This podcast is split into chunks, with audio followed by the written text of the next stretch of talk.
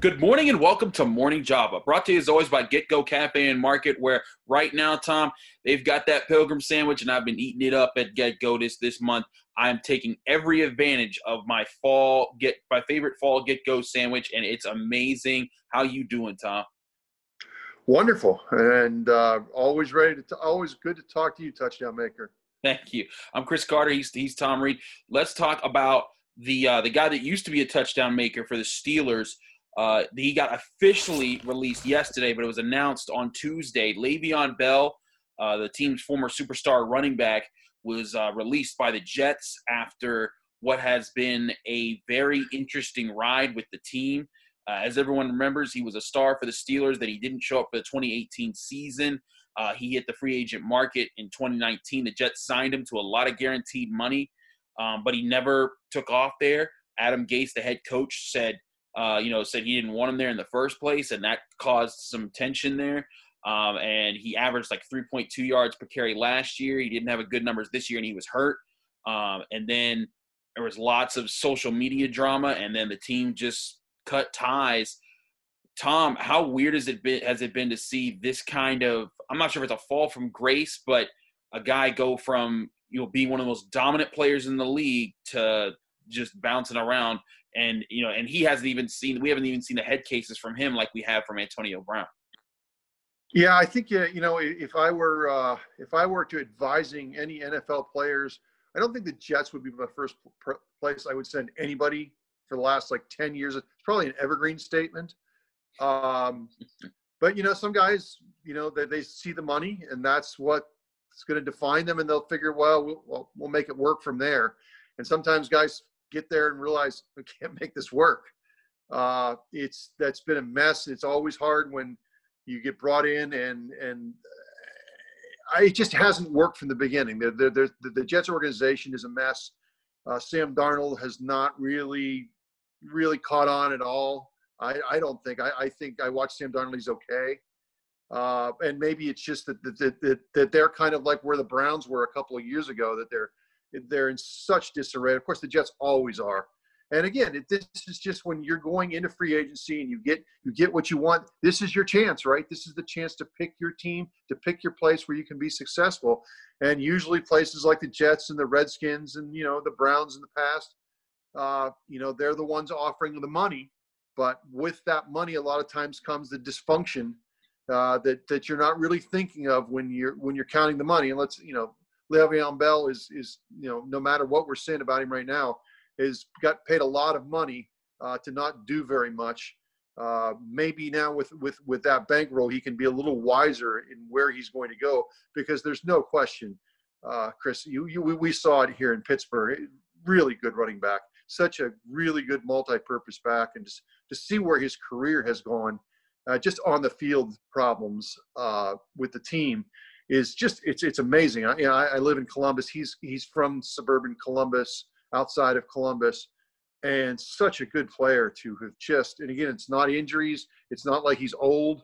It's just that he picked a really bad franchise and a head coach who seems like he's on borrowed time right now. I, I can't imagine Adam Gase is going to be there next year.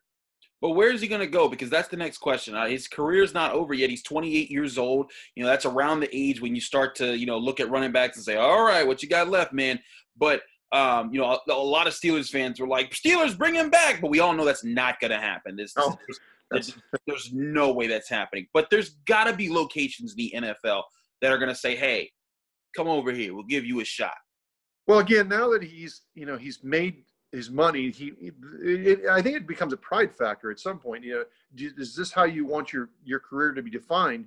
To the massive flame out. So maybe he's going to now look at teams. No one's going to, you know, no one's probably going to touch him uh, that contract. So he's going to become an unrestricted free agent. Going to be able to go where he wants. Uh, you would hope if, if, if there's a guy who still wants to be a really good player to find a fit, to find a contending team you would think that's what where what what teams would kind of be interested in him right now uh, and, and go from there and, and maybe get his career going again. I don't know exactly what team. I, I guess there were there have been t- thoughts of maybe maybe new england maybe miami uh, are teams that you, you've heard out there already. Uh, you know, New England would probably be a good, a, a decent spot for him to go. Uh, we've seen what kind of what kind of success uh, Bill Belichick has had, not always with with uh, guys that put up you know thousand yard seasons, but are but can be very productive there in in multi-purpose roles. Uh, we'll see, but you're right. I, I think we can scratch Pittsburgh off. We know Cleveland doesn't need him because they've got two good backs when healthy. Uh, so we'll see, but it's it's certainly closing out a really uh, sad chapter in his career. So Tom, everyone knows now that the Pirates have the first overall pick in the upcoming MLB draft. And of course, the guy that everyone's talking about is Kumar Rocker. And you wrote a piece of, uh, about him uh, that's, that's on our website right now. Yeah, he just it's just a, a quick, you know, he uh, had some media availability as, uh, along with his coach uh, at Vanderbilt today it's really the first time we've, uh, I think the Pittsburgh media has had an opportunity to talk to him since it's been clear now that Pittsburgh is going to have the first round pick. Funny thing today was kind of asked about the uh, tank for Kumar hashtags that were, were that were on uh, Twitter there last month or so in Pittsburgh and maybe some other cities, and he laughed about it. And He said, "Yeah, he saw that kind of stuff." But he's clearly focused on just trying to get through his last season. Uh, you know what's weird? I don't cover a lot of baseball, uh, but it's one of those sports where like he's not even going to be drafted until next July. We're used to like when we talk about guys who may be phenoms in different sports in in football or or basketball or or even hockey. They're going to be there, they're going to be here in a couple months, right? You know, the first round pick, uh, Joe Burrow, you know, goes from being drafted to a couple months later being in the lineup for Cincinnati you know, we may not see Kumar Rocker if that's the choice for, for quite a while. So, and I think he's got a very, uh, very good head on his shoulders. he's in a very good program. You know, this is a kid that went through the draft process out of high school, decided he was going to go to college to a, a you know a fantastic university, Vanderbilt, for education first of all, but a tremendous baseball program.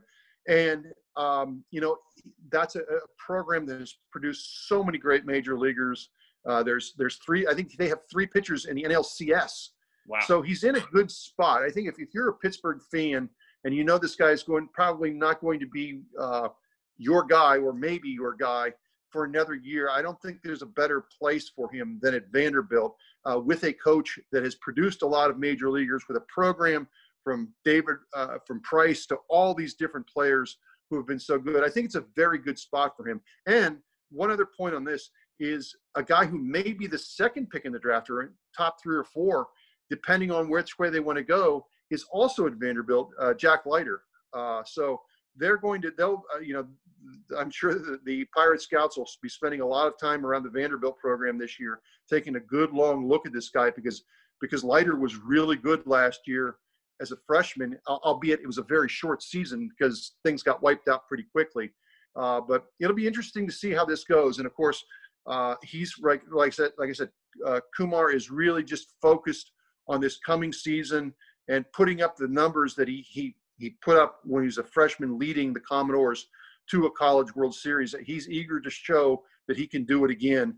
And I, again, I think it's a good situation for Pirates and the fans to see him and Leiter as as this season goes through. Hopefully, you know, as we say with COVID and all those things going on, hopefully, if the season goes off fine, uh, we'll start to get some uh, some some better idea of where these guys are in February and March. I think I, I agree with you there. The biggest thing for me is that I, I think Pirates fans everywhere are concerned that you know they, they, they, had to gut their last team that was that was that was any good, and now you know everyone's talking about the rebuild. But this pick ha- represents the first real chance to get that rebuild going in the right direction with a superstar that's going to contribute and be part of whatever the next core is for the Pirates that could make a push. It does seem like it's important to me that this guy, that whoever they pick does come from a strong background and knows a winning culture so that when he comes to the team and they're trying to change the tone of everything that they can endure whatever hardships are going through the team is going through and then if they can get there be able to perform and set that new standard that they want the the, the, the ball club to be at. Well, yeah, you raise an interesting point because he's known, not, yeah, uh, you know, a rocker has known nothing. You still there? Yeah, keep nothing, going. Keep going. Nothing but winning. I mean, he's he's been a winner his entire career. Uh, again, uh, tremendous success in college. And as we know in other sports, sometimes that can weigh on guys that, that then go, then go to somewhere where the winning, you know, isn't automatic. Now, now you would think, I don't think this is going to be a guy that's we're going to see in the lineup next August or whenever he gets drafted. It means maybe a year or two away. So we'll see if the Pirates, in the meantime, can can build up some stability around the organization before they actually get him. Uh, that I think would, would, would help them greatly uh, in, in trying to bring this new guy in. So, okay, final topic. Of course, Tom, we got to talk about the huge matchup this weekend. It's the 4 and 1 Browns versus the 4 and 0 Steelers. Never thought I'd say that. Uh, but here we are.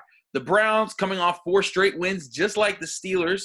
Um, they got they got beat up by the Ravens in Week One, and since then have gone on to win four straight.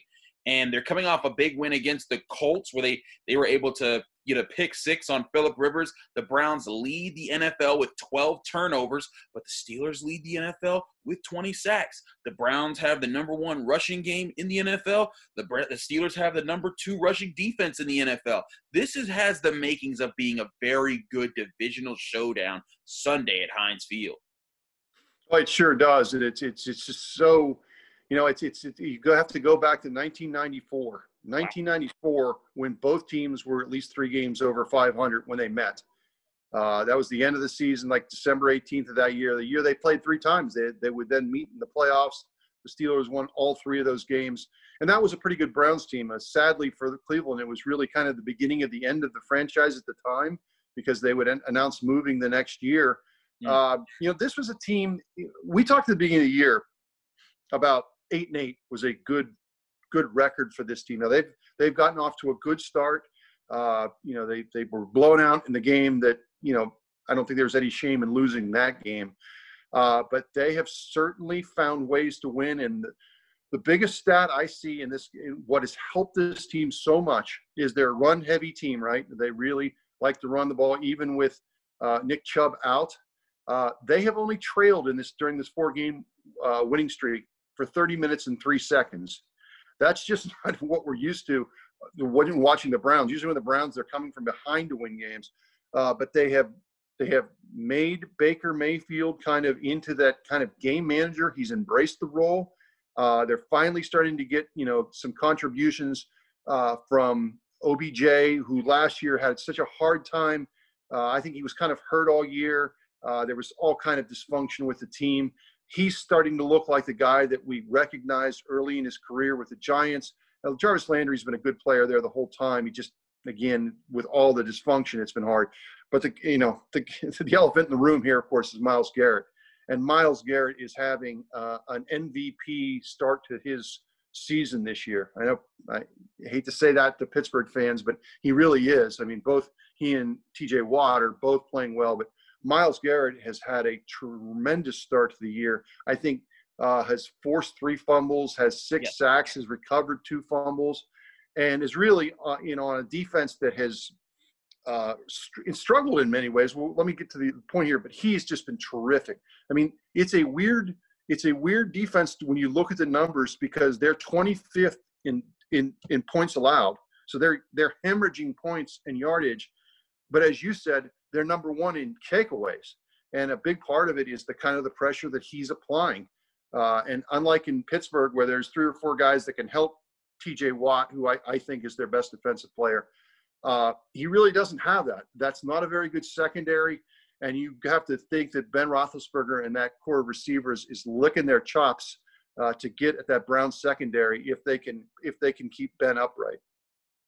Yeah, I think it's gonna be it's gonna be an interesting challenge for the Steelers uh, especially because it looks like Kevin Dotson's going to be playing at, at right guard uh, with David DeCastro's injury situation. But Chukwuma Okorafor has been strong this year. Uh, Maurkice Pouncey looks like he's ready to be back. They're also getting Stefan Wisniewski, so maybe he fills in instead of Dotson. We'll see how that plays out. Uh, but um, you, you have to you have to think that this is going to be a very interesting trench war.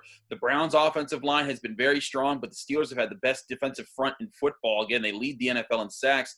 And, and yes, Myles Garrett does have six sacks and five games. T.J. Watt's four and a half uh, through four. They're both on that kind of a tear. I think it's going to come down to which which which stars on defense make more plays and who can avoid the turnovers. I'm really interested to see how the Steelers can put Baker Mayfield into those situations to force more turnovers.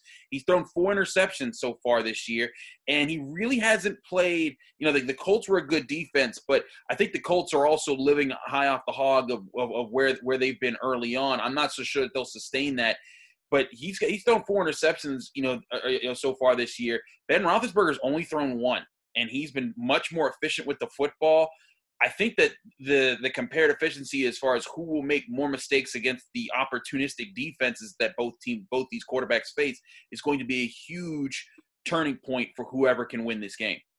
Yeah, I agree. And one of the things that uh, in talking to some people around the league at the beginning of this season, uh, before the season started, is, is you know this is in this is a different Ben than we're used to seeing. He's an older Ben. He's not the guy that's going to run around all the time.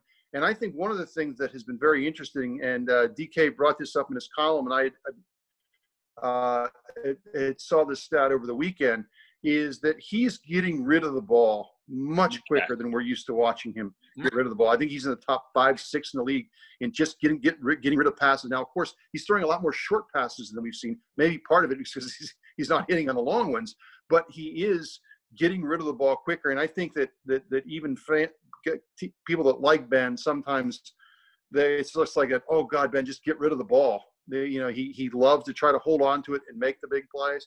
This year, he seems like he's taking what's there and getting rid of it. We saw that in the game in Philadelphia.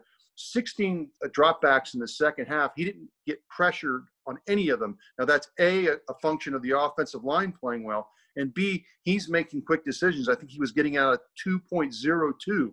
You can't sack a guy that's getting the ball off at 2.02. So we'll see if that continues, or if he, if you wonder again, he looks at that Brown secondary and says, "Oh, just give, just give uh, Claypool or give Diontae a little bit more time." So we'll we'll see which Ben we that the Steelers get on uh, on Sunday. But again, everyone knows what Ben's record against the Browns is.